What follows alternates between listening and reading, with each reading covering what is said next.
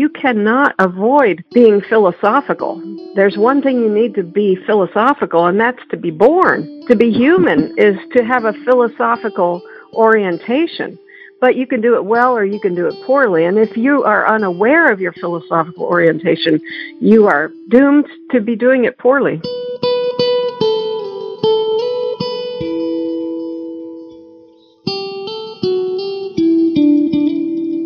Hello, friends, and welcome back to the Theopolis Podcast. I'm your host, Brian Moats, and I'm assistant to Peter Leithart, the president of Theopolis Institute.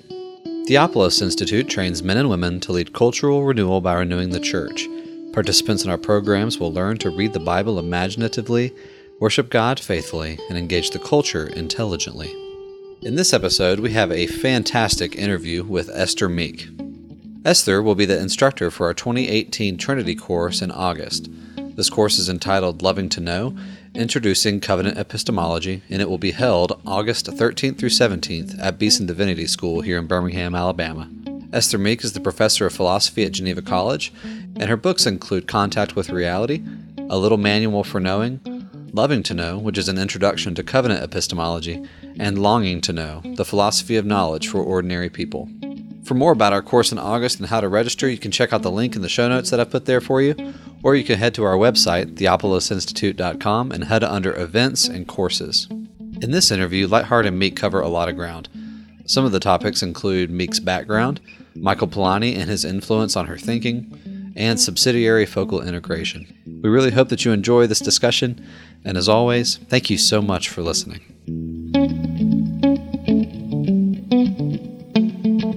Welcome to the Theopolis Podcast. This is Peter Leithart. I'm here with Brian Moats. And today we're delighted to have uh, a special guest with us, Esther Meek.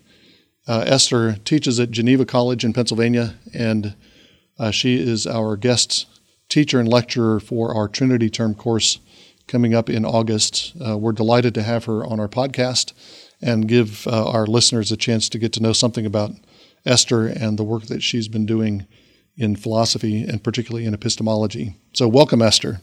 Well, thank you. It's good to be with you. Wonderful to have you. Uh, we had a, um, uh, we were able to uh, get you down here to Birmingham last year briefly, but uh, because of a, a, family emergency, uh, you had to head back home very quickly. So we're we're delighted that you're coming back and visiting us again in August, and uh, we trust that we'll get a full week and that we'll have a chance to. uh, to get to know you and uh, to hear what you have to say to us.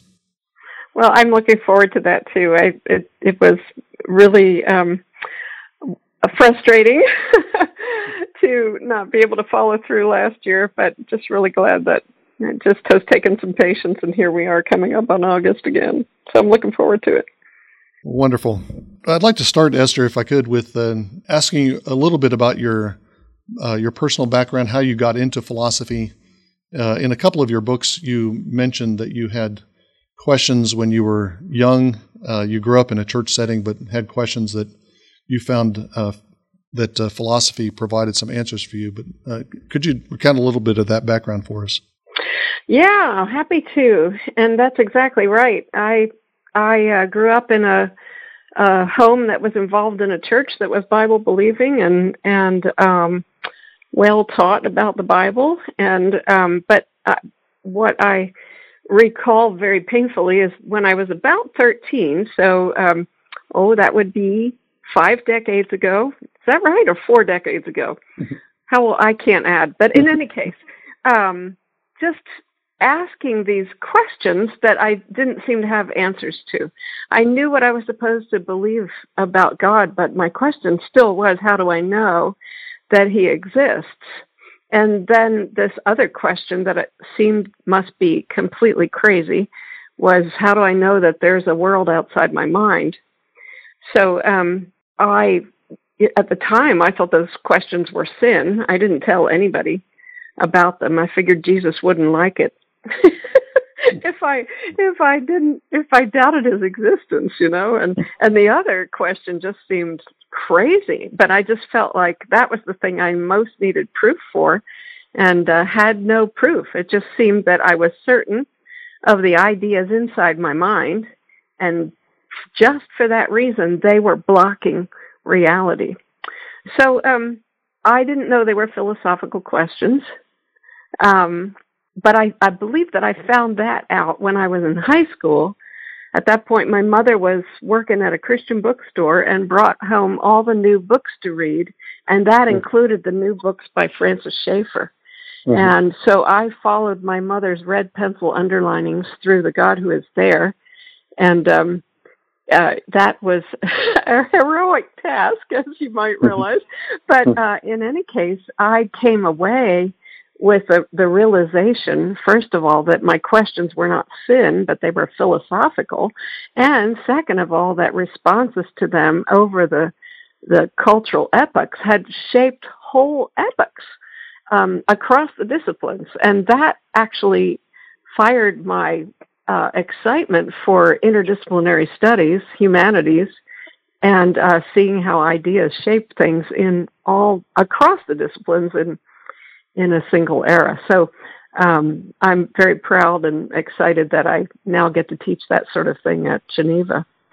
So uh, that that was my figuring out that these were important philosophical questions. I still, I'm sorry and a little abashed to say, didn't realize that you could actually study philosophy.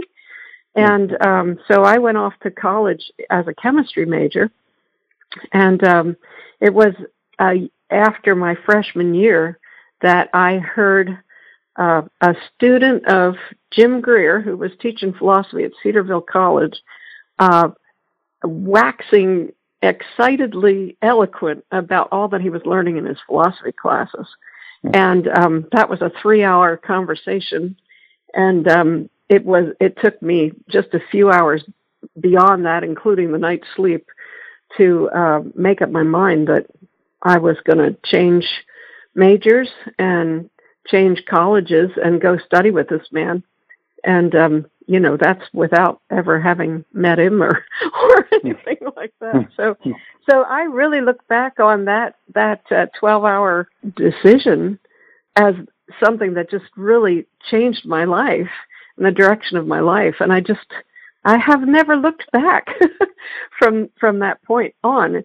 I have always thought I didn't have um, whatever the intelligence it would take to do that, but it seemed to me that this what these were the most important questions, and whether I had the intelligence for them or not, it was the most important thing I had to do. So I felt like this moral obligation that I had to pursue those things. So that's yeah. that's kept me going. yes. You, you, you describe your 13 year old, uh, you were asking philosophical questions as a 13 year old, but you were, you were also had already adopted a philosophical position. You already had an answer to those questions, or at least there was some implied position in your belief that you could only know for sure what was inside your head. Um, Absolutely the reason I had that was not that I was crazy or or that I there was something odd about me though I will confess there's something odd about me but but I I had that not because of any sermon at at church or anything like that but because it's in the water I feel that mm. everybody in modernity is in a position to have that outlook and they might not have they might not sense it at age 13 or whatever but but it is rampant in modernity and that's really what makes it that I feel like I've got something to say and to offer to a lot of people that even though you know that I haven't even known um, but I can pretty well be confident of some of the implied philosophy that that uh, is default for them too. Right. So it's it's less a matter for people that they uh, of uh, teaching philosophy as making explicit uh, assumptions and thoughts and ideas that are already philosophical, making those explicit so that they can be interrogated, challenged, uh, repented of, what, whatever's needed. It's kind of like the uh, the way I think of the cultural mandate in the Bible. Uh, you can't not you're hardwired to influence or shape culture. The question is whether you can do it well or poorly. And the same is true of philosophizing. You cannot avoid being philosophical. There's one thing you need to be philosophical, and that's to be born. To be human is to have a philosophical orientation. but you can do it well or you can do it poorly. And if you are unaware of your philosophical orientation, you are, you know, kind of doomed to be doing it poorly. Mm-hmm. So I, I, believe that you have used um, the the uh, the term therapy to describe uh, what uh, what philosophy can do. So it's less again, it's less a matter of teaching um, teaching a discipline or a subject matter, and more uh, a matter of uh, healing of the soul and of the mind. Am, am, I am I right that you've used the word therapy to describe? Uh, yeah, absolutely. Yeah. So, chapter one in Loving to Know is called "Why We Need Epistemological Therapy." Right. And um, you uh, will get to this probably uh, farther on in the interview, but I argue that uh, we should think of knowledge not so much as information as um, we should think of it as transformation. And um, the thing is, if you think of knowledge as information, which is a philosophical epistemic position, right? Uh, and yeah. then you're trying to criticize that and revamp that. Well, giving more information is not the thing that's going to do it. mm-hmm. right. So, I, you know, I've just known I couldn't write an epistemology uh, an epistemology textbook, and uh, without uh, just kind of betraying the very thing that I was trying to say.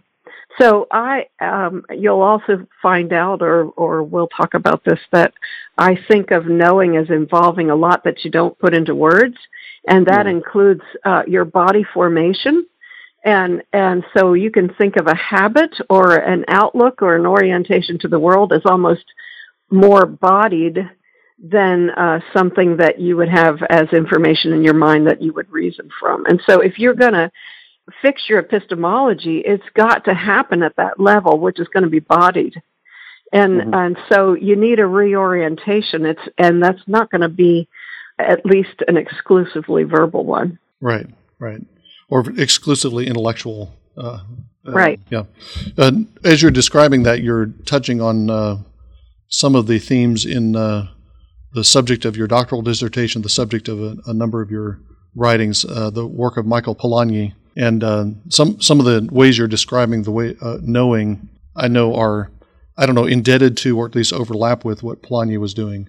How did you how did you come to Polanyi? Uh, how did you come to know about him and to to make him a, a topic of study? Yeah, well, uh, I was a uh, PhD student at Temple University and I was attending um, a little Presbyterian church in Philadelphia, and I was at a point where I was wondering what I would do for a dissertation, and I was looking for something that would allow me to stay uh, as general as could be and as interdisciplinary as could be because I felt I felt uh, I, lo- I loved the interdisciplinary thing, but I also felt that part of what I would be, I could see myself as being called to, was helping people who had had no exposure to philosophy get their feet wet because I found that philosophy revitalized my faith for one thing, but also it seemed to be a matter of being faithful to being human, you know. But uh, so I was looking for that in a in a dissertation topic, and at church. A young man was attending who I believe uh, had spent some time at L'Abri and had had the rec- recommendation of Michael Polanyi's personal knowledge from Francis Schaeffer. Um, I'm not sure about that, but that's my recollection. But anyway, it was this young man who said I could borrow his copy of personal knowledge. And so when I read it, and then when I looked at secondary literature, all of it was Polanyi and this subject or that subject or this subject, and and uh, so that struck me as a something I was looking for um, mm-hmm. in the way of a dissertation. Plus, I've always loved science, so so mm-hmm. uh, I was intrigued with that. So, and that, but then the, the one thing that caught me that I did my dissertation on, and I guess this is a really important part of the story. I'm the little girl that was looking for making contact with reality, right? and I and I wasn't sure of of the world outside my mind. Well, Polanyi, this premier scientific discoverer who turned to philosophy as an afterthought of a brilliant scientific career, um, had all laced all through his work just it's everywhere in his work. Um, the claim, it's it's almost like a, he tosses it off as an oh by the way. He doesn't really reason for it, but what he says is, in discovery, you know you've made contact with reality when you have a sense of the possibility of indeterminate future manifestations. So, in other words, uh, when you make contact with reality in the discovery, you don't have confirmation at that point, but you have this sense of a broad range of future possibilities. And it's almost that indeterminate sense. It is that indeterminate sense that at that moment uh, testifies that you've made contact with reality. Well, th- that was the only time to that point, and I can't say I've heard many people since then talking about how you know you've made contact with reality, which was mm-hmm. just the thing I needed to know. Mm-hmm. So that was what I wrote my dissertation on. Yeah.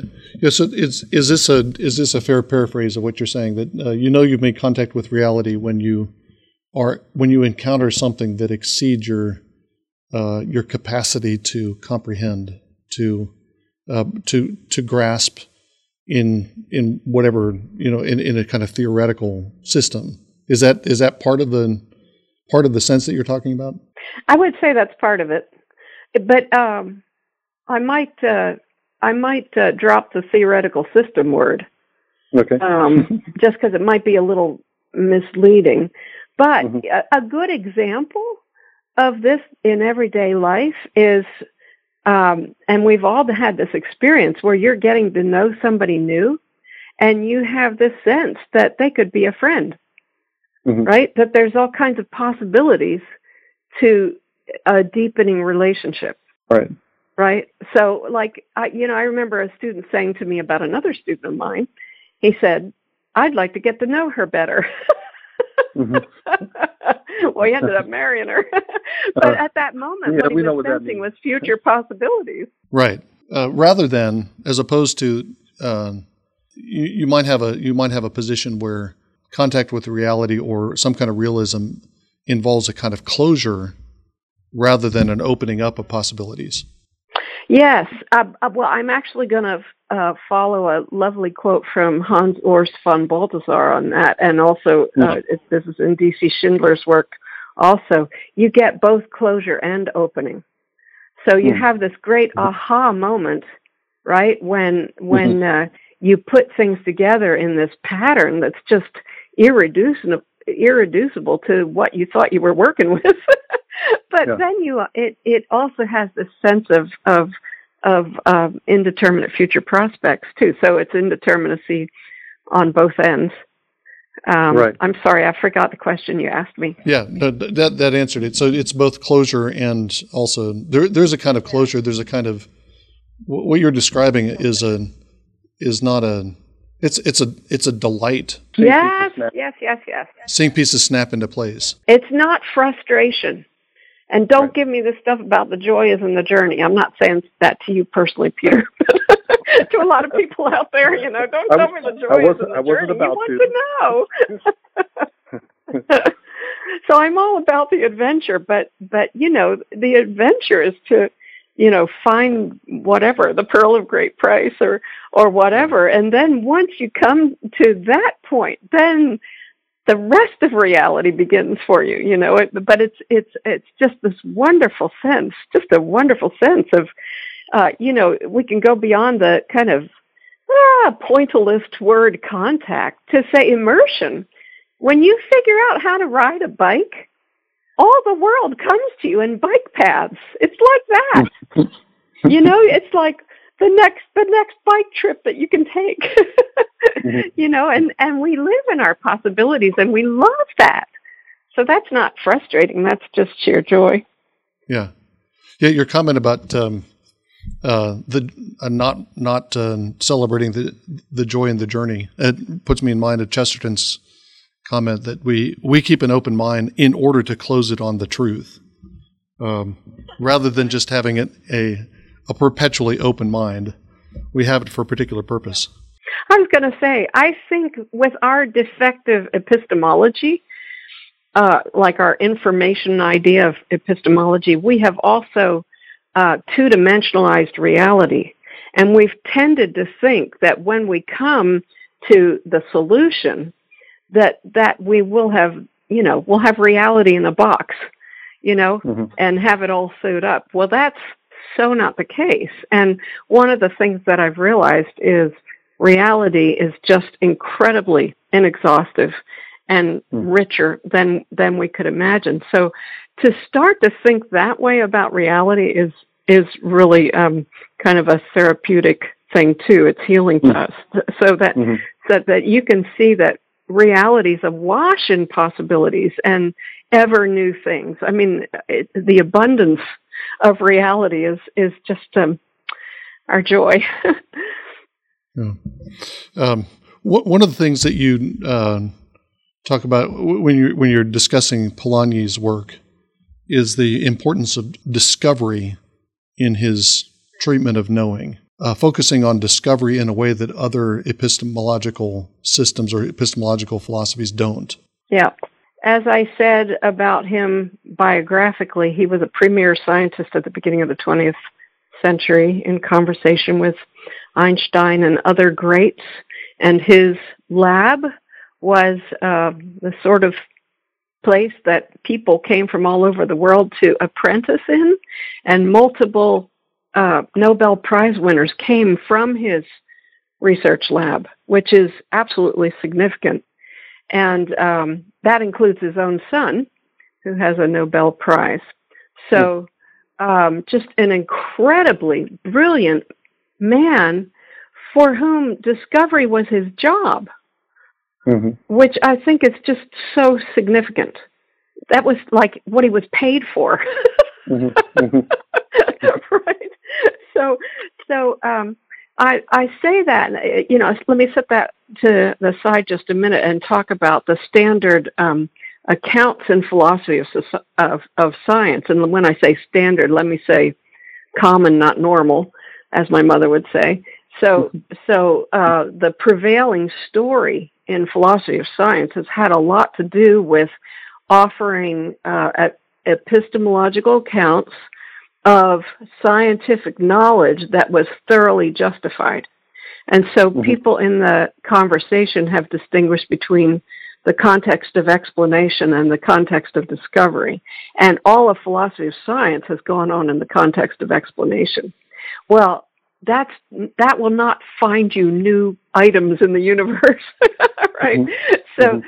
so um what you need is an epistemology Polanyi would say that makes sense of what you're doing when you're moving not toward something that you're trying to explain but something that you're trying to find or discover mm-hmm. so it has to be an account of knowing that has to do with not yet knowing how do you come to mm-hmm. knowing in the in the first place that's what mm-hmm. discovery would be and so mm-hmm. again, that that uh, that little conversation of discovery uh, about discovery uh, make it frames and makes even more strategic the the uh, claim that he was making about how you know you've made contact with reality. Right. Right. Yes. Right. Do you know anything about the family of origin? Because his brother Karl uh, was the economist who wrote. Um, Oh, you know the very very important. Is it called the Great the, Transformation? The Great Transformation. That's right. About the uh, the beginning of the uh, of modern capitalism. I just wonder what kind of do you, do you know anything about his upbringing? What kind of what kind of family? Well, I can tell you a little, but I also wanted to uh, highly commend to you the Polanyi Society and uh, some of my colleagues there. Uh, especially notable is Phil Mullins, who's president of the society and is a walking repository of just about all there is to know about Michael Polanyi. So, so uh, and is very generous with that. So, so uh, and that also there's a a uh, kind of an official biography of Polanyi's uh, life too, which is consultable. Oh. Although we all feel that um, there's much, much more to be said. But in any case, here's a couple of things that I think were significant um, and significant to Polanyi himself. Uh, there, his the home where he grew up was in Budapest. His father was a railroad magnate and his mother was given to having all the intelligentsia of the golden age of Hungary in her yeah. home for salons. And so mm. little Michael would sit on the stairs mm. and listen to these conversations, these freewheeling intellectual conversations. And so there's a sense in which Polanyi has always had this presumption that uh, there would be a society of explorers, as he calls it. So a group of convivial friends who worked together to to um, in conversation uh, advance knowing. So th- that picture of his mother's salons, I think, are is just really really important. And um, soon after um, uh, he was born, I think he must have been maybe nine or ten. His father's uh, business suffered a a uh, a tragedy. You know, a, a rain washed out a whole bunch of of uh, railroad track, and uh, he ended up, uh, you know, having to uh, pay everybody back out of his own pocket, which made them pretty poor people um, as a result of that. But soon after mm-hmm. that, uh, Michael had a great interdisciplinary education and and uh, was, um, you know, early on just attracted to being a scientist. So the the description of his um, of his home with his mother's uh, the the salon setting. Tell me if this is correct. I don't I don't know Polanyi very well. There's a, a uh, prevailing idea that you have the the lonely scientist in his lab discovering things um, through a, a, rigorous application of the scientific method, as opposed to what actually takes place, which is a a convivial atmosphere of um, explorers searching together for certain kinds of things. And it sounds like there's a is that a, is that something that Polanyi emphasized in his work on philosophy of science that there's a social uh, setting for scientific activity? Yes, absolutely. And uh, he was saying it before a whole lot of other people were.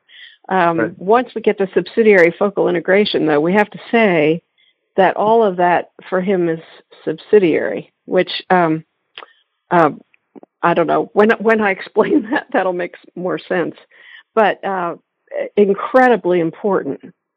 I guess what I'm trying to say is uh, he would never should never be taken to be saying that truth is a function of a community. Right. Right. right. So so you, with that qualification, absolutely. Yeah. And um, the other thing I, that uh, you should know about how his labs worked, especially in the the uh, later years before he turned to philosophy, is he was a person given to brilliant insight. He was a genius, and then but then when he would have these ideas, uh, it would take his helpers in the in the lab. It might take them mm. two years to figure out how to blow a glass tube of the specifications required to perform the experiment to test out the idea. oh.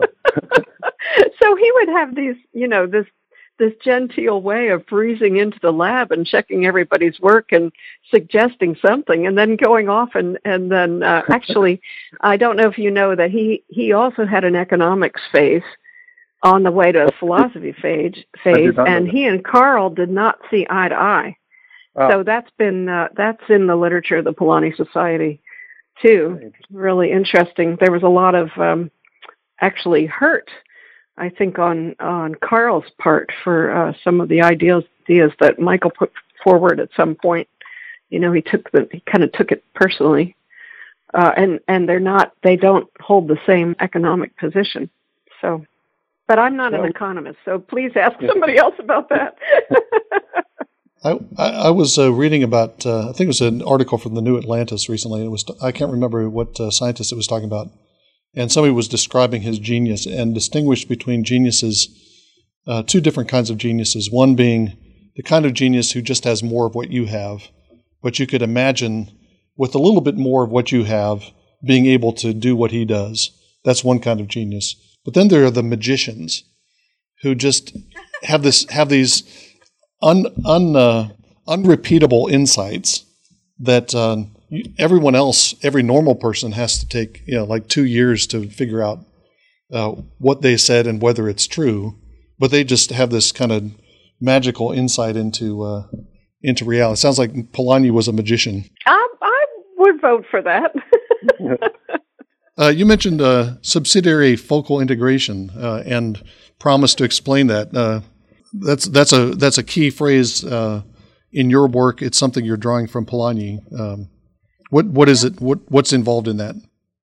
Okay, here we go. Well, first of all, uh, Polanyi isn't as widely known as he should be, but when he is known, he's often known as make, having made a distinction between tacit and explicit knowledge and talking mm-hmm. about tacit knowledge. Well, that's not particularly helpful as a way into into Polanyi.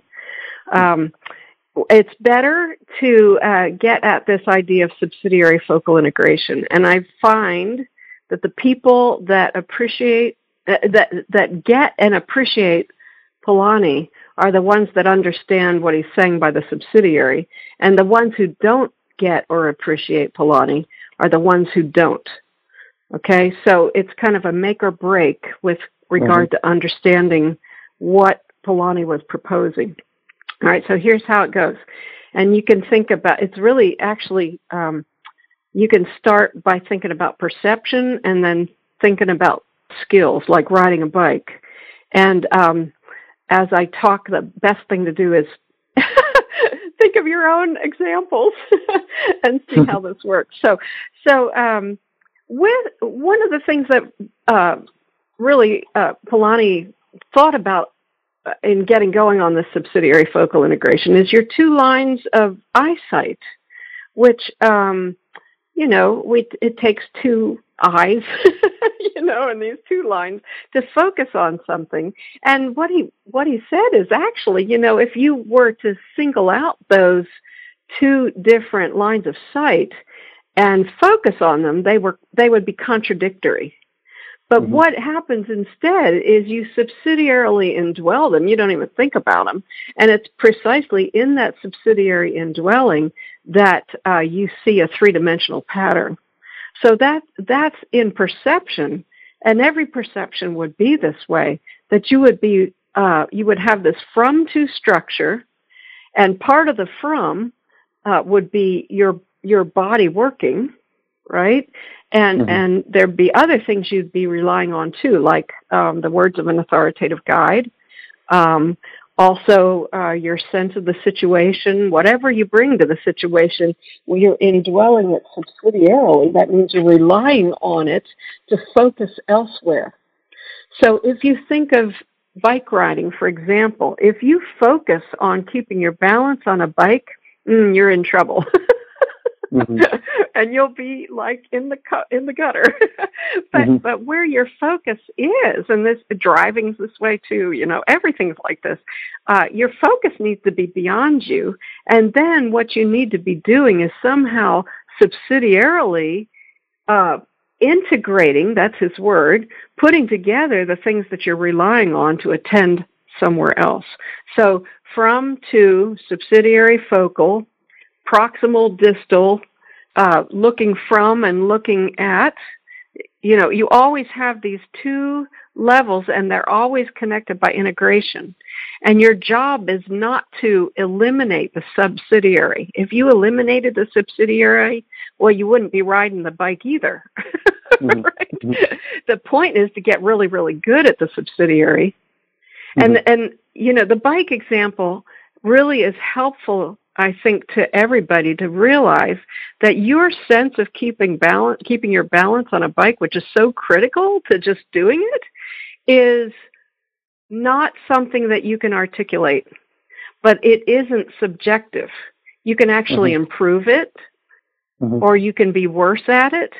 Um, if you can improve it through practice, but it's it's still subsidiary right? Mm-hmm. Uh, you mm-hmm. could you could even take lessons. There could be a teacher that might make you better at it by temporarily focusing on, for example, where your foot is on the pedal. That's that sort of a thing.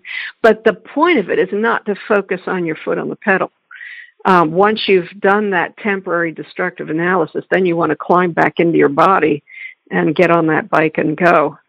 So, um, so as you get more trained, right? You're you're expanding the inarticulate, and um, that that increases your attunement, and um, then there's all these possibilities. Hmm. How am I doing? So, uh, good. Uh, the is the increasing attunement is that um, would would you say that that's an expansion of knowledge? I would say subsidiary focal integration is the whole package with regard to knowledge. Okay. Okay. And yes, so yes. Right. So in a, in a sense, the, you're, you're, saying you're expanding you're expanding the scope of what's inarticulate by becoming more tuned to your bike riding. Or I would I always think of musical examples because I know that I have no musical knowledge in my head; it's all in my fingertips. Um, mm-hmm. um, but the it's it's almost uh, paradoxically the the better you know, especially think about how to do something, the the wider the field of things that you can't explain. the, the wider the field of, of the inarticulate, inarticulable. Mm-hmm. And a, a good teacher is one who is able to say sentences, especially in music or in sports. They have to say sentences that make your body figure out how to do things. Mm-hmm. Right? So I I once was blessed with a, a very short involvement with ballet as an adult. Mm-hmm. it was pretty crazy. My girlfriend got me into it. But uh, in any case, we had a, an excellent teacher, and uh-huh. uh, she she uh, w- made a couple of comments that that just made my like they fixed my body. That's how I felt them. So uh, one was um, uh, this had to do with balancing on your toes, which was uh, physically impossible for me. mm-hmm. until the day that she said, Pretend you're sucking yourself up through a straw. okay. And from that point on, I could balance on my toes. Is that great? So, a good teacher you know, especially, you know, in our area of philosophy or theology, where yes, you do have to articulate your argument, right? Your thesis and your reasons. Uh, you know, you have to, if you're going to write a book, you've got to articulate. But you right. have to make sentences that are both the argument. You have to make sentences that are the argument, and you have to also make sentences that help the reader feel the argument. Right. right. That's what makes a good writer, I think. Yeah. So what what she's doing, what your ballet teacher is doing at that point is uh, trying to describe what it feels like to do it right. Um, so that when you. Well, and not even describe it. I mean, Polanyi calls that maximic language, maxims. And okay. if you're going to convey or connect some a, a, student, an apprentice, with the subsidiary, which you you can't, uh, as the teacher, you can't articulate the subsidiary thoroughly, right? Mm-hmm. So you actually depend on the student getting inside your body, but also getting inside your maxims mm-hmm. and and indwelling those, and that uh, that's how they they uh, get trained. Mm-hmm. So knowing knowledge is inherently unformalizable. And why why Polanyi can I just say this? This is a little historic thing too, and it's really, really important to understanding Polanyi. What really uh, drove him into philosophy was uh, communism. so, mm. so uh, the Stalinist era, like in the 1930s, everybody in Britain, for some, which is where he was by this point, having escaped from Berlin on the eve of of Hitler's uh, coming to power, but in any hmm. case, in Britain, Polanyi couldn't figure out why why everybody was so excited about socialized science, and f- for his for him as a scientist, he thought this is this is like the death knell of science because you need liberty uh, to be able to discover to to be set free to discover and the reason you need that and you could never program what somebody's supposed to discover for the sake of the state the reason you need that is that um, you have to accredit to be a good scientist. You have to accredit what you can't put into words. And that includes not only the subsidiary, but your skills and powers and your, your assessment. So critical verification depends as much, uh, it depends as much on my personal, uh, responsible involvement and commitment as mm-hmm. discovery does. Right? So mm-hmm. all of this is just incredibly important as, as far as Polanyi, the discoverer, is concerned. It's mm-hmm. critical to doing science well. Mm-hmm. So I'm sorry, that was a side, an aside, and no, I can't remember what it was you. an aside from. um, one of the things that um, one of our obsessions at Theopolis is uh, liturgy and, and trying to encourage Christians to be more, um, strive to be more biblical and more thoughtful about the kind of worship that we do. But what you're describing is uh, uh, seems like it's applicable to uh, a, a, kind of liturgical theology. And similar to what uh, uh, James K. A. Smith has been talking about in his various books on liturgy. Well, let's start with the first part of that, and I would say you have you have an exact match. This is the this is the epistemology of liturgy, okay, mm-hmm. and it's the epistemology of Bible reading too, because mm-hmm. uh, and liturgy obviously is is uh, a lot Bible, but but what you need to the only way liturgy makes sense is to have an epistemology where you've got subsidiary bodied formation. Mm-hmm. So yes, if you're gonna if you're gonna have your epistemology fixed to subsidiary focal integration, then that gives uh, appropriate value to these things in the Christian life that uh, we might have, you know, been thinking of as practices, but that word can still have uh, too much of the explicit about it, mm. right? Not that you. Um, I, I always say you forget the subsidiaries to your peril. You you you can't go on automatic pilot, but uh, mm-hmm. or you you know uh, there is a, a, a I call it a virtuosity that you can grow or an intentionality mm-hmm. in your in your bodily indwelling but that's just what liturgy is so where you you know i say to my students if you're a chemist the periodic table of elements should not be merely hanging on the wall of the lecture hall. It needs to be in your body. You need to be wearing it, mm-hmm. right? And and then seeing the world from it, and that's how liturgy and scripture works too. Right. Yeah, if we could turn uh, to uh, your own work a little bit more directly, you've been been talking about Polanyi, but you uh, you've used the terminology of covenant the covenant knowing is the uh, one of the phrases that you've used, um, using a biblical term to describe that. What are you what are you trying to capture with that terminology of covenant? Well, the thesis of my covenant uh, epistemology is this: that we should take as a paradigm of all acts of coming to know the interpersonal covenantally constituted relationship. And what I have in mind here is if you think of the knower and the the, the um, partner there is the yet to be known. okay, so you trying to figure out how to grow healthy rose bushes in your front yard. okay, so it's you and the rose bush. mm-hmm. So the knower yet to be known relationship, and what I'm saying is, uh, uh, we sh- I'm proposing in covenant epistemology that we think of that using the paradigm of a of an interpersonal relationship. And the word covenant comes in uh, both because covenant in Scripture is relational, but also it gets at the pledge component.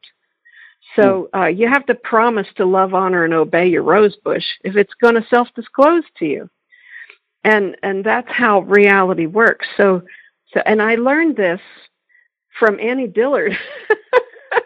talking about stalking muskrats. You know, she was she was binding herself covenantally, losing her dignity. Uh, you know, sitting still for hours on end and not even scratching her nose. That's covenantal language, and that's not with the guarantee that the muskrat's going to show up. Yeah. When the muskrat shows up, she still feels this Im- immeasurable grace that she saw him, you know. But but so you what pledged in knowing does is it's an expression of loving to know. So love comes first, and then you give yourself in pledge to what you do not yet know.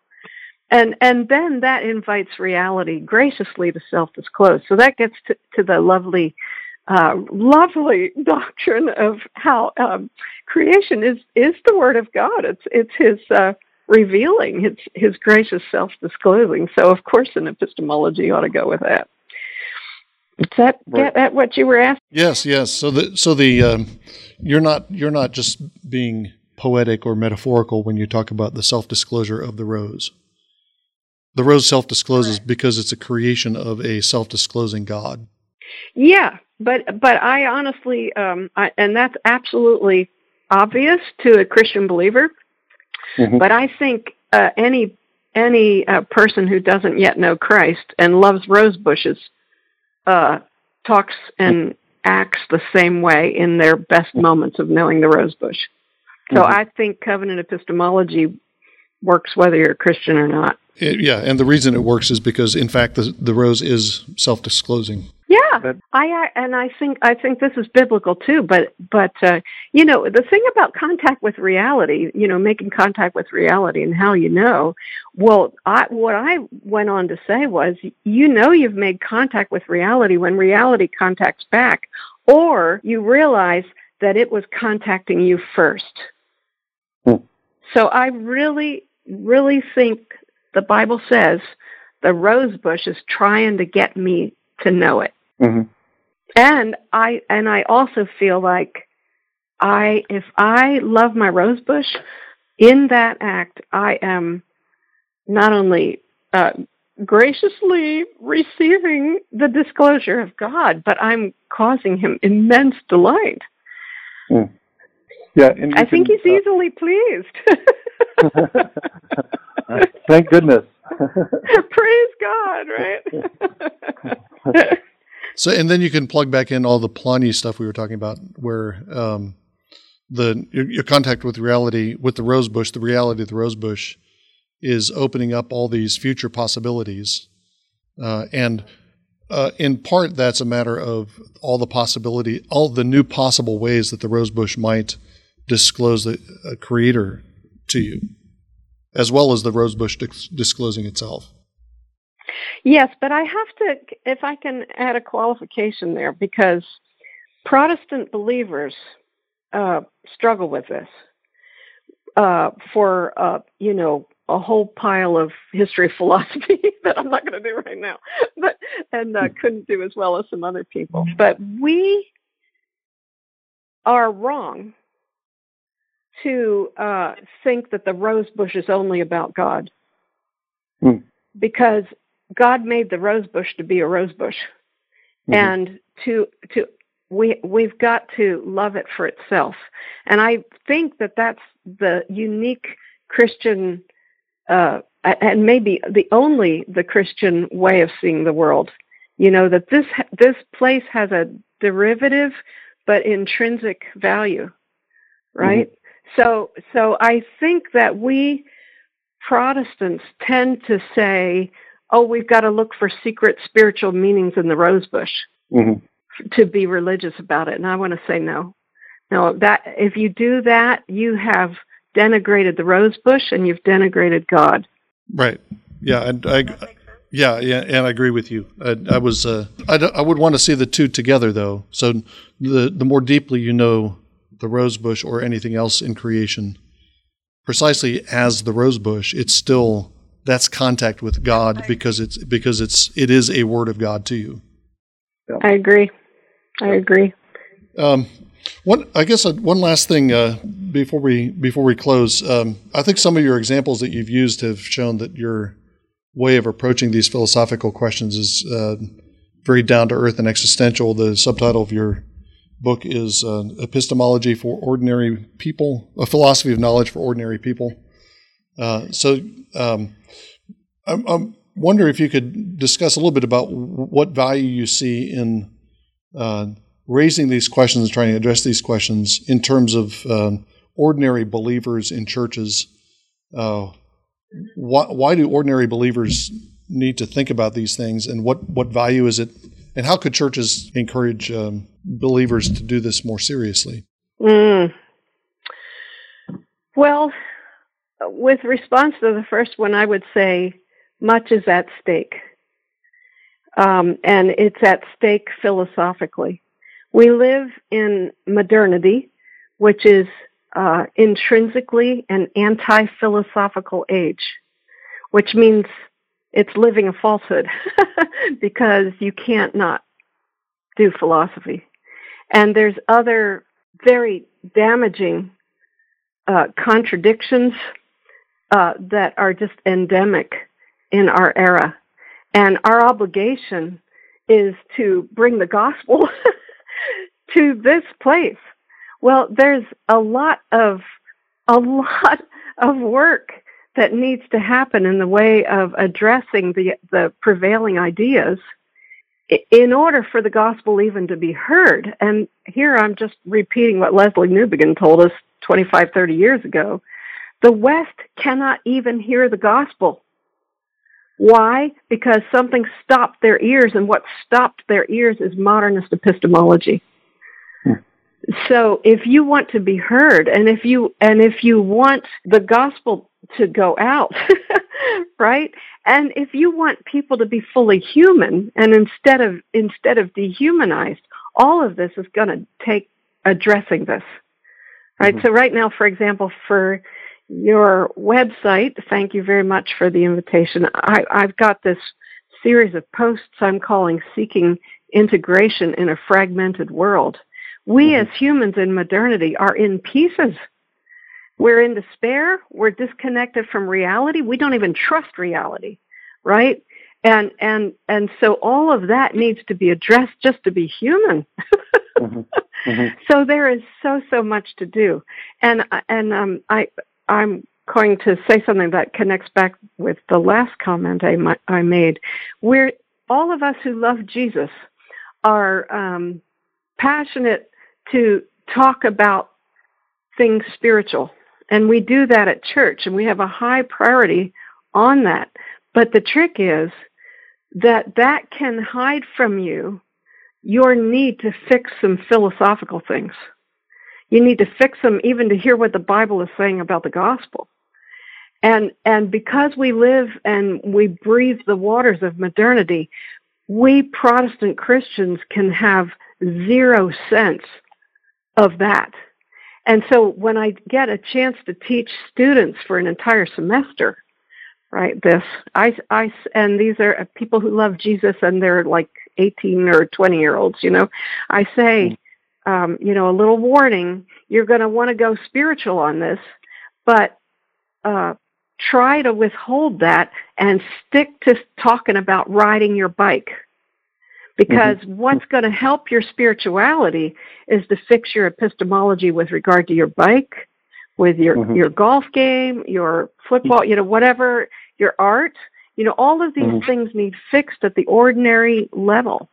And then once you've gone through the epistemological therapy and then you come back to your Christianity, it's going to be truer to what it was meant to be. Mm-hmm. So somehow I you know, I'm not exactly sure uh, there, there's no short fix for this, no quick fix. You can't just like, you know, have a sermon series on it or, or a Sunday school class.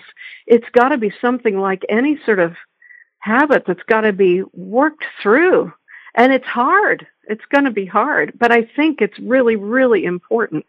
I do, uh, there's one book that comes to mind as we have this conversation, and I love this book, but oh my goodness, it would be a challenge. But I see in this book like a, a whole church program for 10 years. And the book is by David Kettle, who was a successor to Leslie Newbigin, and it's called Western Culture in Gospel Context. And then, um, let's see, subtitle is Towards the Conversion of the West. So you can hear the Newbiginian uh, mm-hmm. thesis there. But uh, the first hundred pages of the book is his uh, very thick uh, ex- explanation, uh, uh, like of his theory, and and it is Polanyian. I mean, he talk you Mm. take subsidiary focal integration, and it becomes basically the dynamo of your conversion.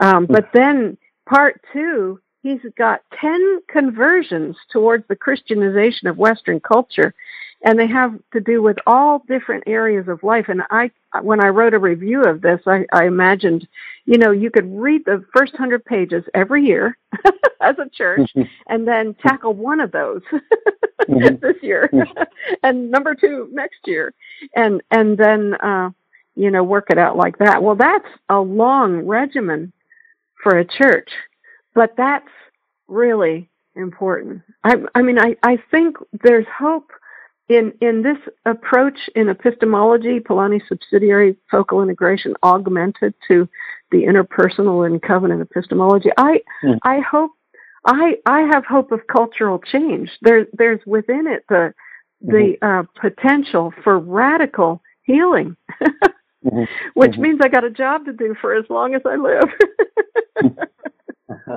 and the more we can get on on board with this, you know, the the better it is. But I do think, yes, it, it would take a long regimen. But hey, how long did it take, you know, your six year old to learn to ride a bike?